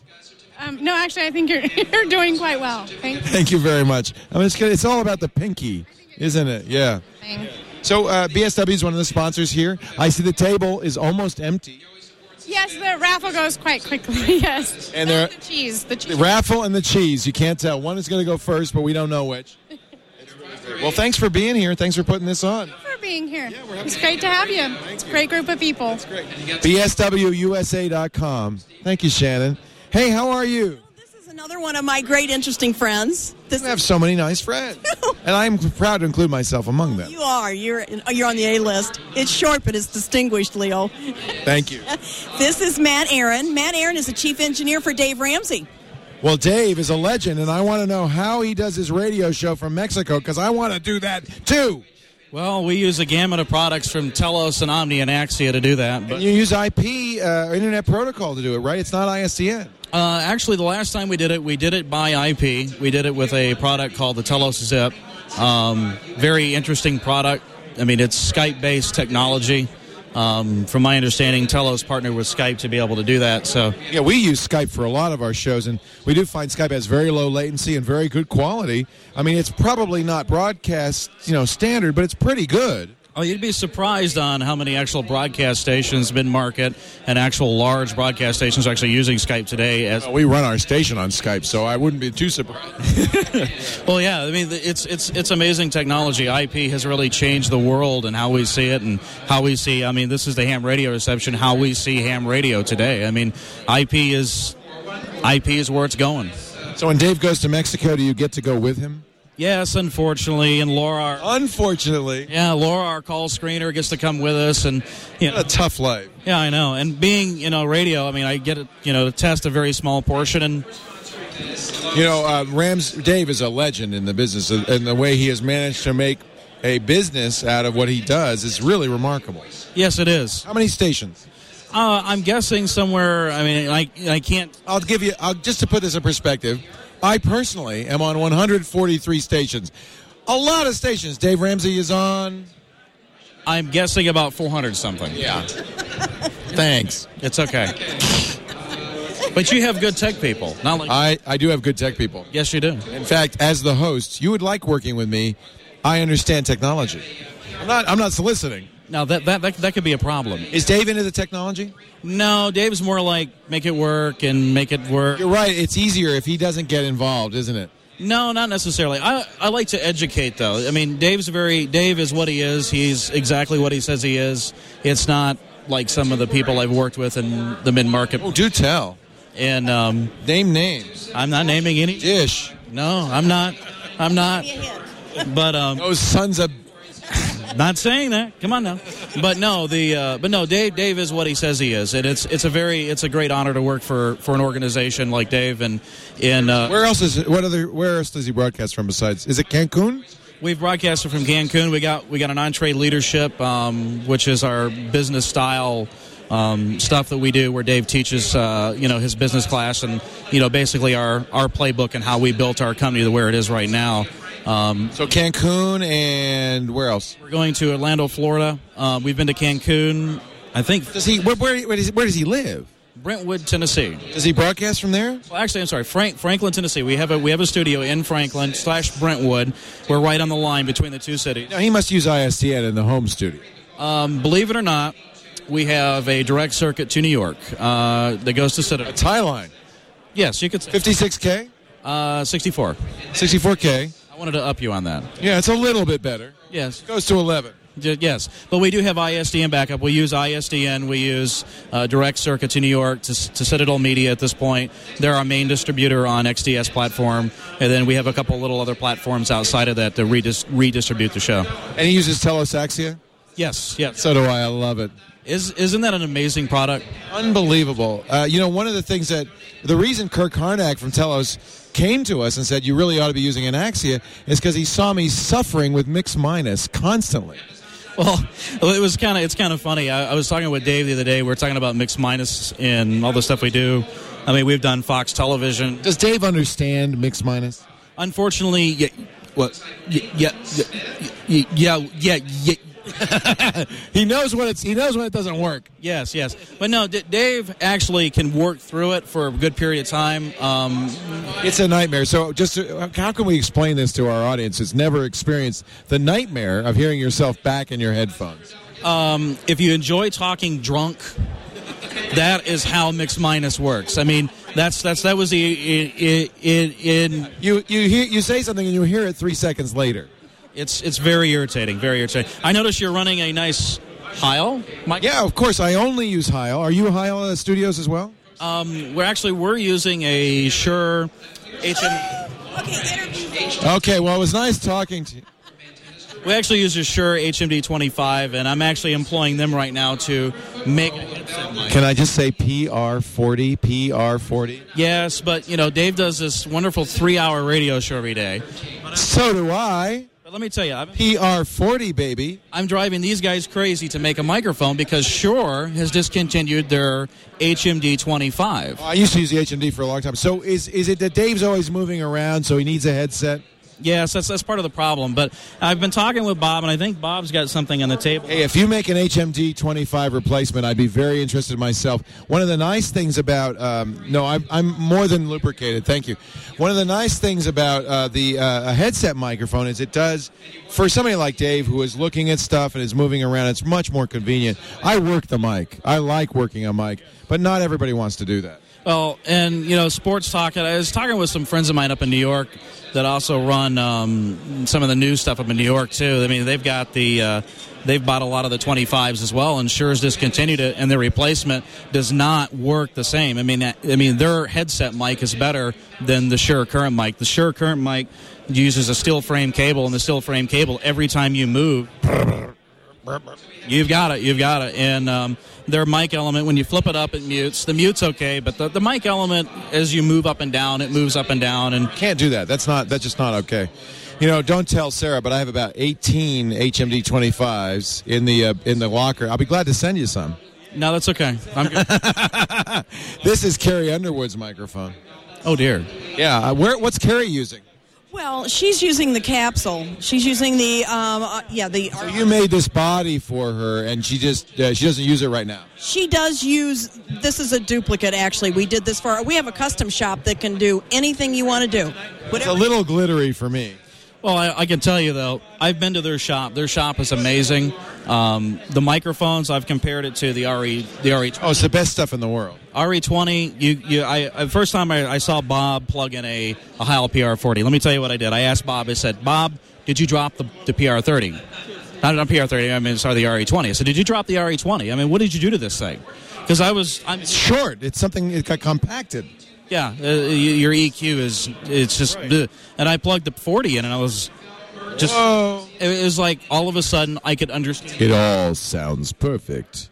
It's talent. I love a PR 40, and I bet you Dave would. I think you really got to give David. Now, if Dave is one of those guys who wanders off mic like that and goes over like that, that's not a microphone for him because the off axis rejection is so high that you just lose it right away. That is correct. And and as I said, I've I've talked to these guys about some some headsets, and I would imagine that he's building some for us. Yeah, he is. I don't want to say anything, but Bob, uh, I, we use Countryman uh, when we're stand up, and we want to have a close mic. We like a close mic sound, but we don't want so we don't want lavs. So we use the Countryman, and uh, I told Bob that, and he said, "No, no, I can do a better job." Yes, I, and I've heard some rumors, so I'm not going to speak out loud. But the, I, I think I think anything at this point, the, the anything in the Sure line.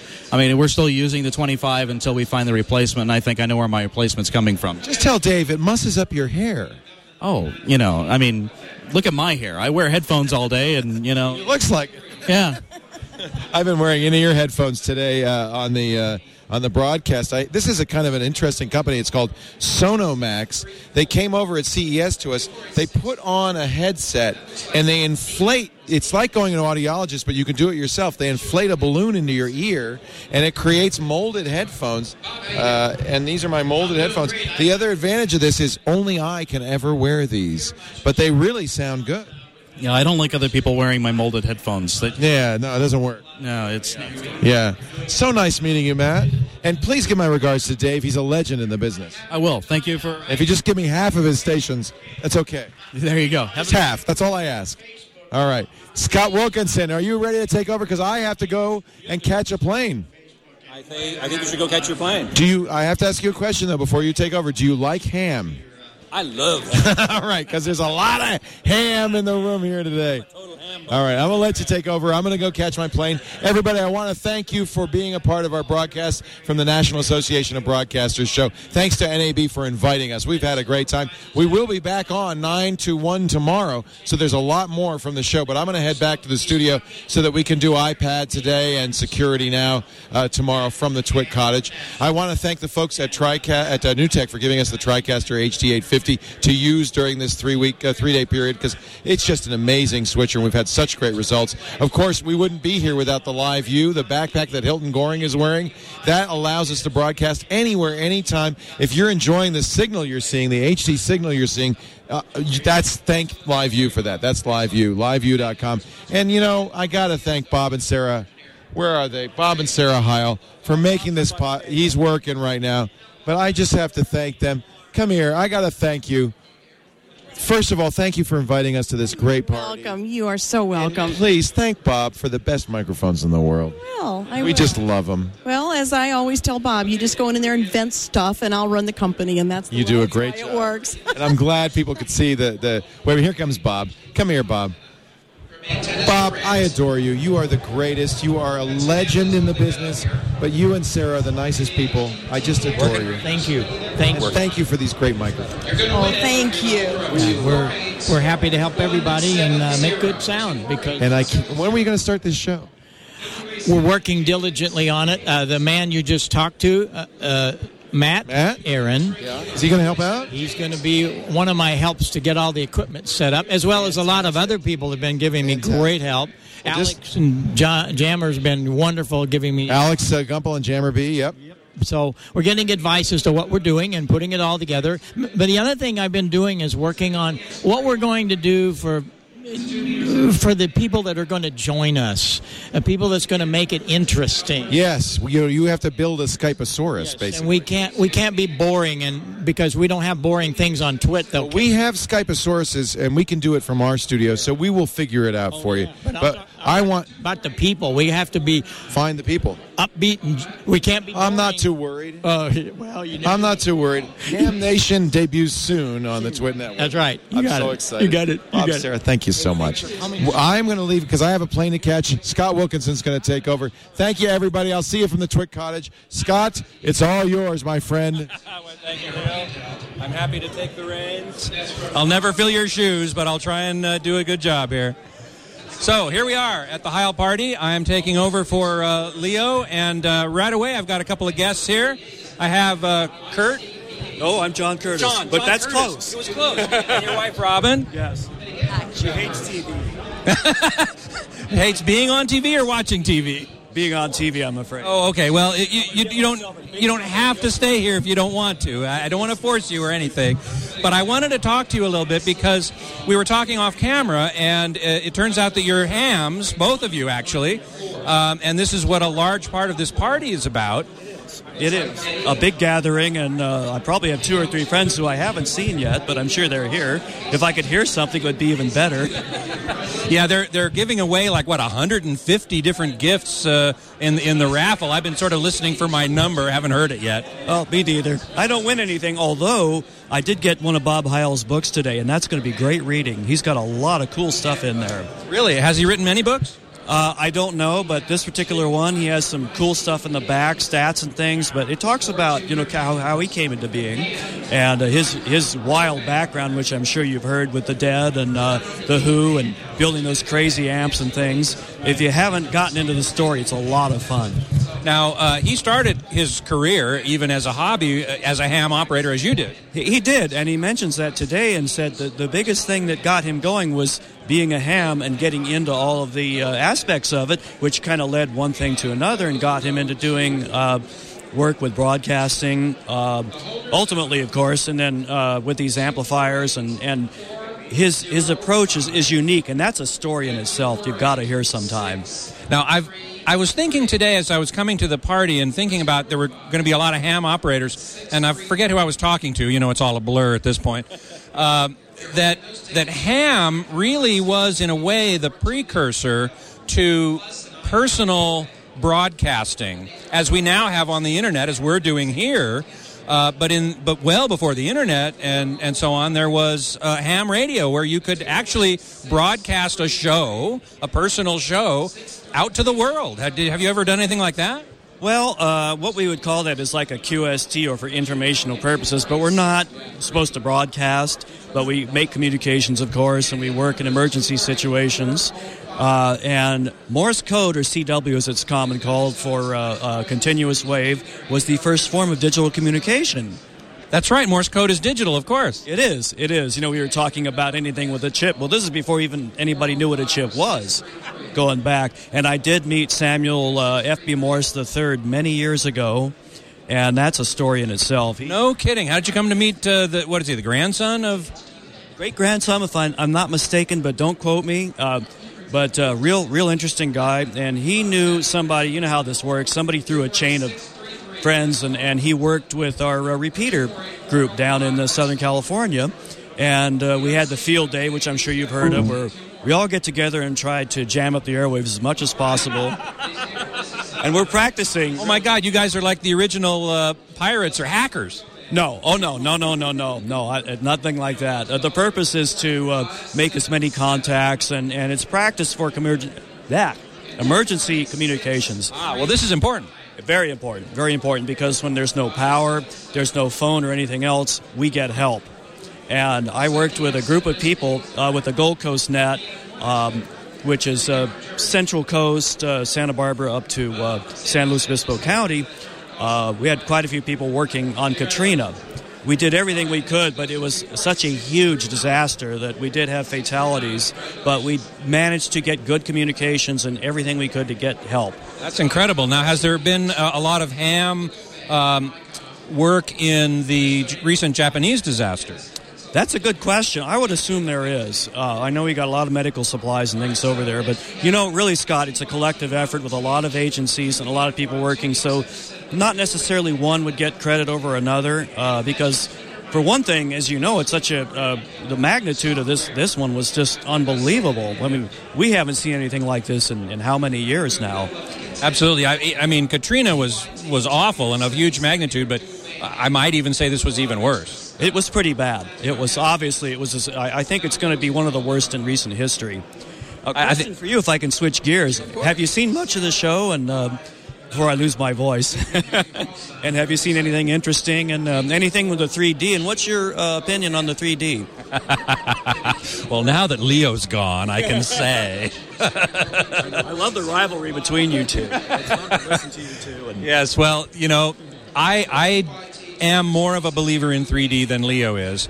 I have my skepticism, and I've seen bad examples of 3D, certainly, uh, which we all have. And um, but it is so pervasive now in the industry that it needs to be covered. And as a journalist, I ne- I feel the need to cover it. So. I'm going to continue to cover it because there's an awful lot to cover, as there was here at this show. There's an awful lot to cover. We've had we have 3D cameras, we have 3D workflow systems, and 3D processors, and uh, 3D displays. We've seen a ton of those. Last year and this year, I've seen a res- uh, not resurgence. What's the word? You know, an influx, proliferation.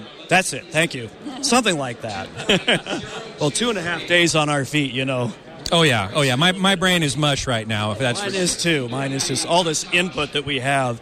Um, and were you at uh, CES this year? Oh yeah, I've been I've been going there every year. You, you're the man for it. Yes, uh, and we saw a lot of 3D there, and we, but we've seen a lot of 3D here at CES. Of course, it was the end user looking at the TVs and so on. Here, it's the production of 3D, which I personally find fascinating. And uh, so, while Leo may may not think much of 3D, and uh, he I know really prefers 4K, which is this ultra high resolution.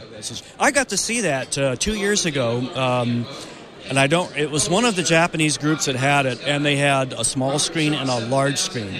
The large screen was like 50 by 100 or something, close to that, uh, and it was impressive. It really was. Well, I've seen a lot of 4K at this show as well. I one of the most amazing 4K displays for me was in the JVC booth. They were showing a 4K camcorder, which was a prototype, but they were showing it on two different displays. One was like a 55 inch which looked fabulous. More interesting, though, to me was something like a 20 inch from IBM, a 20 inch 4K display. I could put my eyeball up to that screen and not see the pixels. It would be amazing to see. How about something like that on an E OLED? Uh, yes, a 4K OLED E would be wonderful. I, speaking of which, the OLEDs at the Sony booth, the professional monitors, looked amazing. They were beautiful. I did get to see that and the presentation. What I like was the black level was just as you probably saw, but I have a beef, okay? Okay, what is your beef? The LCD looked like the white was tweaked up too high on purpose. You know, did you know you, see that? I, I didn't. I I didn't notice that in particular. I did notice that when they first started the demo, they they showed a particular type of test pattern that said we've set the black levels correctly. They did not mention the white levels. White level, and that was the thing. I saw that and I said, "Honey," um, and so she and I got into a nice little discussion over that. So you saw that demo as well. I did. I did see the demo. It was an interesting demo. Uh, the I, I like the, the screens that they were working with. They had really, really dark blacks on that, which is I, I haven't seen before. It, Even deeper than the CRT that was standing right next to it. exactly, and, and I kind of expected that from the CRT, but but not from the, the other displays. So it was really interesting to see.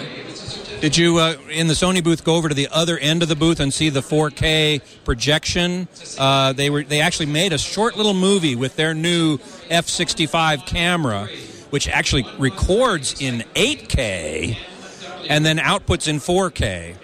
And you might think, well, why would you have why would you do that? Well, the reason is if you record at a higher resolution than you're ultimately going to display, the picture that you ultimately display turns out to be better quality than if you capture at the final display. You're down resing or you can crop things, you can do a lot of different things. The red camera, did you see the red camera at, on the floor? We saw someone running around on a Segway with one, but with big tires. Yeah, yeah, exactly. And that was did you I don't know if you saw that Scott. It was the coolest affair I've ever seen. You steer it with your knees, you have all your hands available and you go backwards, forwards. It had these huge tires on it so you probably for shock for stability. Yeah.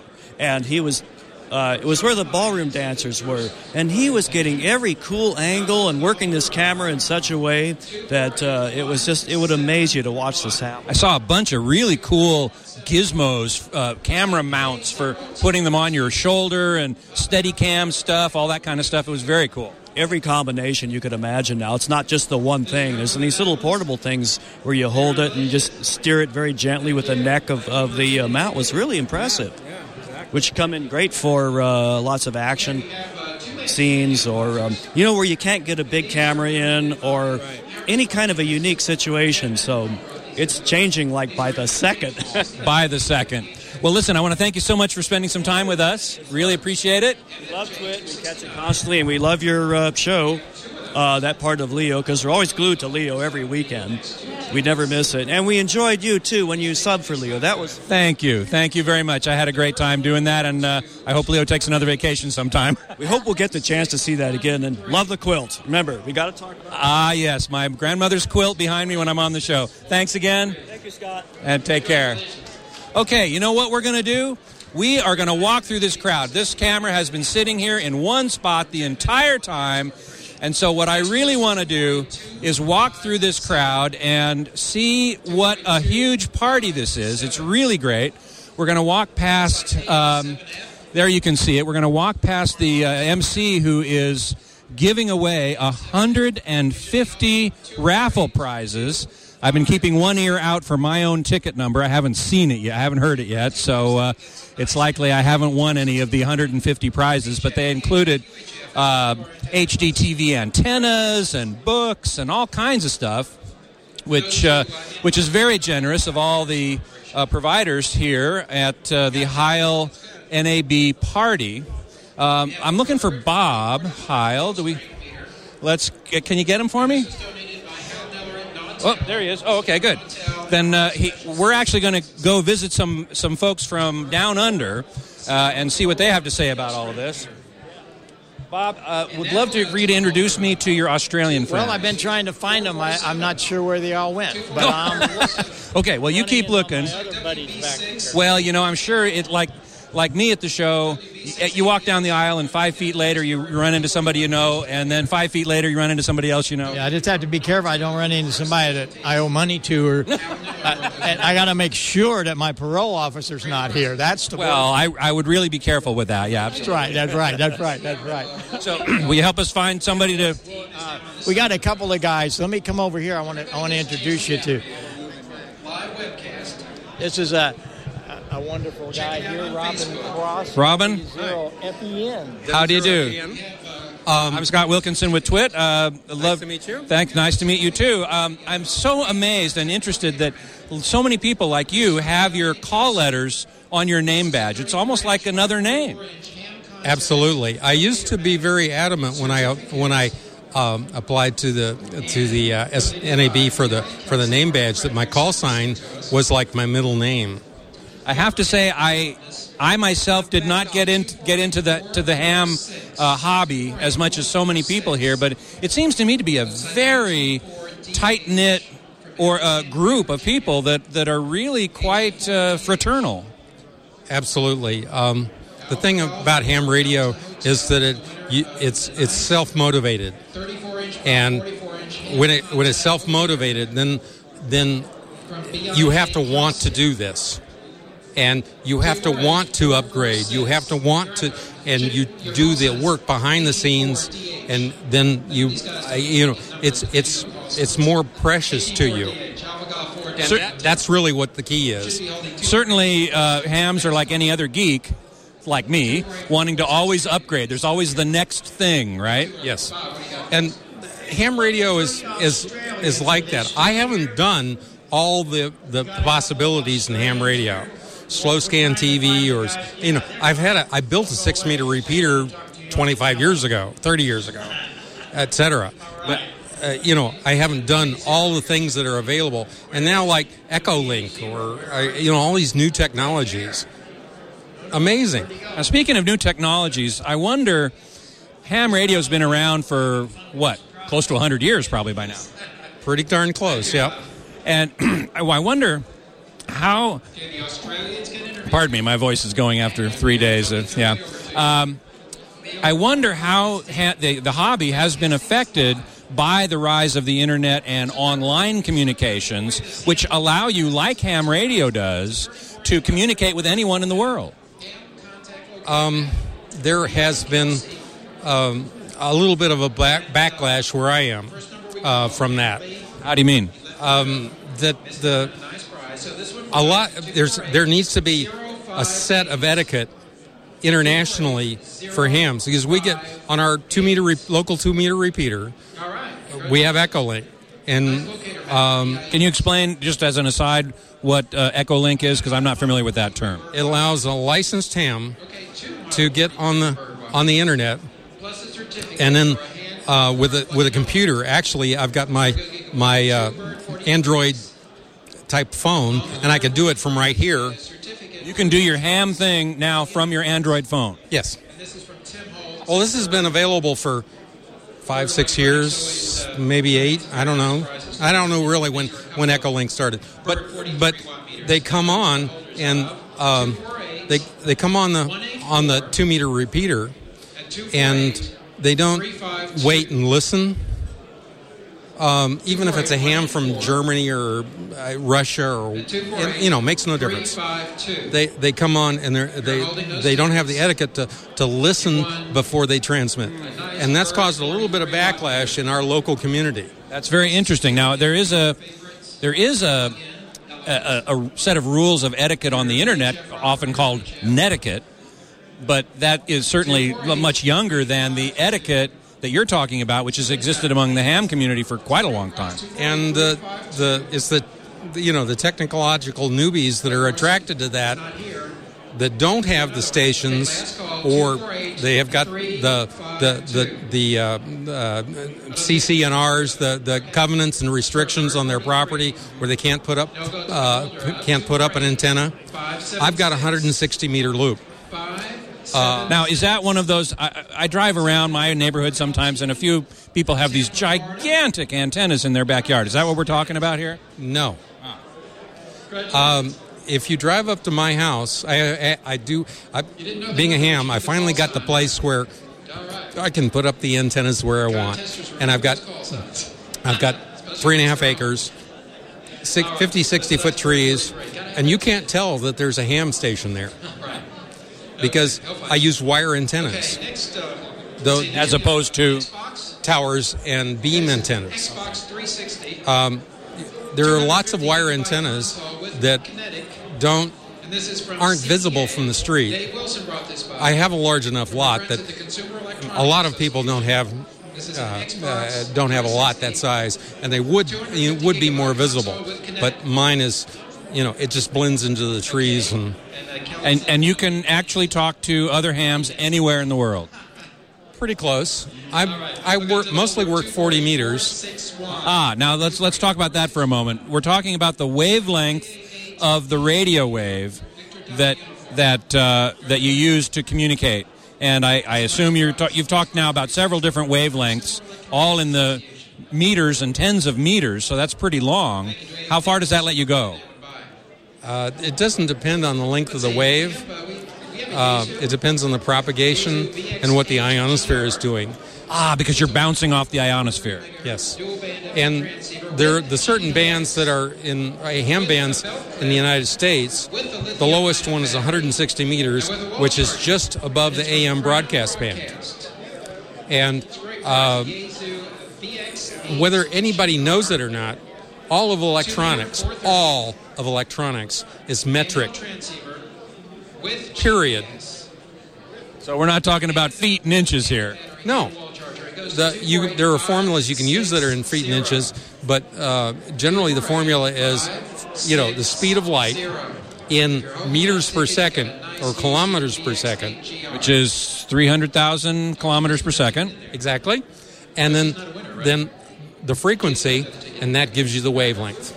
Divide the frequency into that 300,000. That sounds like you know something about physics. So I'm going to ask you a question that I have known, I have had in my mind for a very long time. If you don't know, that's fine. But uh, I ask this of anybody who might know the answer. As we know, radio waves consist of photons, right? It's electromagnetic radiation, just like light. Light is one one t- part of the electromagnetic spectrum, just like the radio waves that you work with, right? It's part of the electromagnetic spectrum, but it's not photons. Uh, okay. It's too short or too long. That's that was my question. Photons are tiny little things. When you think of wavelength, it's inverse. So the the bigger the number, the the lower the frequency. So, all right. Well, you've helped me there. Um, I want to thank you very much, Robin, for speaking with us. It's been uh, quite a quite an enjoyable little moment here. I've been fantastic. Thank you. Thank you. Appreciate you being here. Well, we're certainly happy to be here, and uh, Bob is. I, I was at a ham club meeting last night. Tom Keller. And he did his, his, Hey, his congratulations on amateur radio being the presentation. Engineering Achievement Award winner this year. Fantastic. oh, he's he's an amazing an amazing guy, and I think I'm about to speak with him right now. So, thanks once again. Hey, Bob. I have an interesting group over here. Excellent. A couple of guys from Australia. Oh, good. But then a third guy. They don't know each other, but they do now. Look at this. How about this? Look at this. It's a whole group. I'm Scott Wilkinson. Hi, Ian. Rob, how do you do? Andrew, hi. He, look at this. Wireless Institute of Australia. How about that? YIA, WIA, huh? so, uh, what brings you to the NAB show? Uh, just looking at a few toys and um, products, and um, just extremely good. Now, are you guys um, uh, professional broadcasters or ham hobbyists? Virtually uh, news um, caster. Sorry? Newscasting. Newscasting, Yep, okay. Yep. And you're all uh, involved in the same uh, organization? Well, I'm only his apprentice. first, first time here. An intern, eh? Uh, Actually, I'm a, I'm a uh, weapons technician with uh, a defence contractor, Ah. and uh, Rob and I have got the same interest. And uh, we just, I, he said, "Why don't you come along?" And I said, "Great, we will." Is this your first time at NAB? yeah, first time in the United States. It's- Now, have you become totally overwhelmed? yeah, by the security. Yeah, I'm waiting to be frisk searched by one of those lovely ladies. Well, wouldn't that be very nice? Yes, indeed. So, what have you seen here at the show that particularly impressed you? Oh, I don't know. I've seen much that really impressed me. I've, I've been coming to NABs for a long, long time. Oh, have been, okay. So you're an old hand. yeah. First one I came to was 1980, and I've been to every one since. No kidding. Wow. So that's 31 years you've been coming to NAB. Oh, my goodness. Now, uh, you're probably looking mostly at uh, radio type equipment, not video, for example. We're uh, a consulting engineering company, and we're consulting engineering, and um, we do uh, system integration. So we do satellite, do television, do radio. These are 88 seconds. Uh, I myself am uh, more on the consumer end of things, so I've been looking at the um, the displays and the cameras and so on, 3D, 4K, and so on, in order to see how that might affect the consumer experience. Uh, and certainly, I've been very impressed with the 3D I've seen here, uh, and with the 4K that is now becoming more common. Um, how how is the adoption of 3D in Australia? The take up's fairly slow. It's only, I don't think it's been transmitted on certain sport um, presentations, but uh, general um, transmission very low. that's on TV. What about in the movies? Uh, just only was a Blu ray. Just on Blu ray. Uh, not in uh, commercial theaters? In the theatres, they're just we've just um, got a contract to uh, put in uh, satellite delivery of DCP to the theatres. And There's about uh, 180 theatres. Now, what city are you guys in? Bendigo in central Victoria. Central Victoria. And you go just sort of uh, north of Melbourne. Sydney. I, I was speaking with an Australian just uh, yesterday or the day before, uh, a fellow who listens to Leo Laporte's show and my podcast from uh, Melbourne, I believe. And uh, so I'm, I'm actually impressed at how many fans Leo has in Australia and New Zealand. It's quite remarkable and uh, a testament to the power of internet broadcasting. I was talking with uh, uh, Robin here just a moment ago about the relationship, or maybe it was the fellow before, the relationship between uh, ham radio, which is worldwide, it reaches the entire world, and the internet, which reaches the entire world. Uh, how uh, how have you found that? To have you found any similarity like that uh, yourself, or am I just talking out of out of my you know what? On it's um, no, the internet's got a lot of um, possibilities now with the on streaming and that, and it's going to be the norm. Yeah, we um, last night it was. I think uh, Leo was on a panel talking about online uh, podcasting and broadcasting and, and how that's really the new paradigm. Um, I assume. Oh, here's a good question for you. Uh, different countries around the world have different penetration of broadband and high speed. And I know, for example, South Korea is number one with something like an average of 20 megabits down for customers, for consumers. The U.S. is number 30, I think, with seven point something. Where is Australia? Do you know? It's uh, virtually uh, 3G, but uh, 4G is just about to roll out, I believe, isn't it? The government's uh, announced that they're putting in a thing called NBN, which is the National Broadband Network, but it's held up a bit at the moment. But the intent is to put fibre, uh, 100 mega, to everybody, every house. 100 megabits to every house. Yeah, it's huge. It's 43. $43 billion. And how long do you expect that to take? It's about three, three to eight years. Yeah, yeah. They're rolling it in from the country into the city. And is that government subsidized? Yeah, it's a government initiative for digital. Well, that's quite incredible. I know that Singapore has done a similar thing where they've basically rolled out high speed, I don't remember what it is exactly, to every house or every home in the country. And it sounds like Australia is working along those same lines. Well, they want to do the same thing, but at the moment, it's going to the uh, the situation is out in the rural areas. They won't be able to get fibre, so they're looking at using uh, satellite and using uh, wireless to get to them. Right. I would think you'd need to use satellite to get to uh, to, the, to those to those really remote areas. Yeah, it's a penetration in the country areas. There's a, there's a lot of political argy-bargy going on about it too. A lot of what? Sorry. a lot of political uh, debate about it between the two political parties. Uh, one, So in Australia, there are basically two political parties, like there are here. yeah, there, there are three, but there are two major ones: a good one and a bad one. I'm not going to ask you which is which. Can I? I have a feeling you might you might have a little debate. Here. I'm uh, president of our local trades and labour uh, council, so I'll let you make a guess. Well, that's fantastic. I want to thank you guys all for being here. Uh, delight to talk to you, and uh, have a great time rest of the show. All right. So, Bob, who we got next? Have a great friend, W3 E W3EEE. Oh, yes. E I've, I've, E Real luck. I'd, I'd, re- I'd know you anywhere. Steve's a you. very, very talented guy. I actually bought this in the FCC raffle when they started giving them out about 16 years ago. Before that, I had one of those dreadful alphabet close. soup Be right right signs. Right. Right, exactly. I, I've been noticing here at the show, at this party anyway, so many people are identified at least as much by their call letters than by their name. Oh, absolutely, that's true. Uh, and very often you, you don't know uh, who somebody is by their real name at all.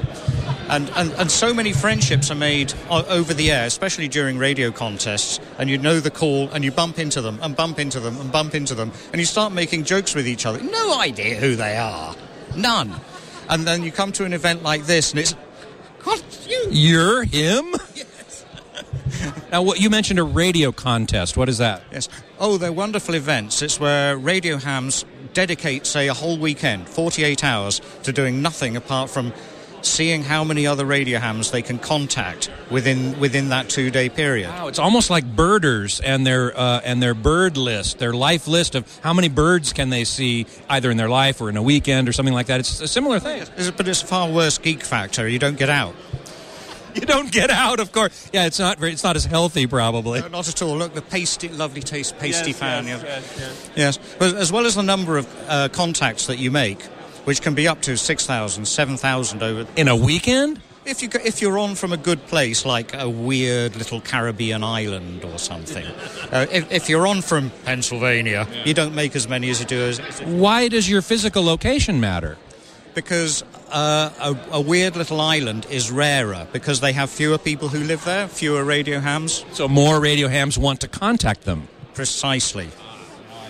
Yes. And part of the scoring mechanism is how many different countries can you contact? So the total score is how many contacts did you make, how many countries, multiply them together, ta da! And you have a number, a metric. A big number, yes. It's in, up in the millions usually. Wow. And what was the biggest number you ever achieved? Uh, seven and a half million. Seven, in a, in a 48 hour period. Yes, I was on from the Turks and Caicos Islands, which at that time were rare. They're not so rare now. But, uh, And where do you call home? Florida now. As you can tell from the accent, I'm originally from Starkville, Mississippi. Yes, of course. I, I would have known, you know, down to the street. Quite, quite right. Yes, yeah. But but that was after I moved from Meridian, Mississippi. So. Ah, of course. I thought I detected a little hint of Meridian in there. That's right. So, uh, what brings you to the show? Are you uh, a hobbyist, a professional? No, I'm a professional. I'm, I'm with an exhibitor here. We make audio equipment. Uh, what sort of equipment? Uh, mixing consoles and signal processors for uh, radio, television, audio. Okay. And has it been a good show for you? It's been spectacular. The first two days were so busy, it was ridiculous. You know, I heard several people say that two years ago the NAB show was pretty dead. I mean, the economy was down, everybody was having problems. Last year it picked up a little bit. This year it seems to have really come back strong. Uh, yes, it has. But then again, a couple of years ago when things were light, uh, everybody was very cooperative. We, we passed the customer around between ourselves. Oh, Well, it's lovely to talk to you, W3 Triple E. Really, really appreciate it. Thank you. Okay, here we are back with Bob again. Hi. I'm Scott, sorry? Oh. we are um, we're so thrilled to have This is this is good night. It can't possibly be already. It went bye bye real fast. It went so fast. Well, good shows usually do, don't they?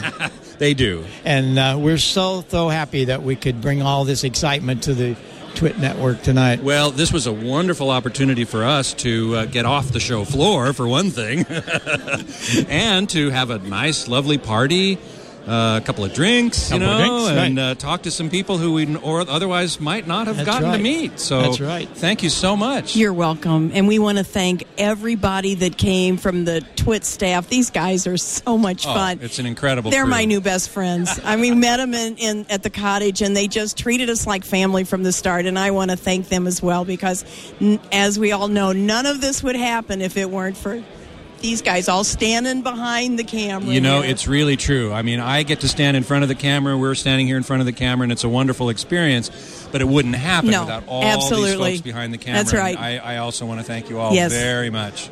Well, thank you so much. We'll see you again soon, somewhere, somewhere along the in the airwaves, in the clouds, in the e- in the clouds. That's right. Very good, very good. Okay. So that's it for now from the Heil NAB party. Thanks so much for joining us, and we will see you tomorrow. Good night. Bye bye.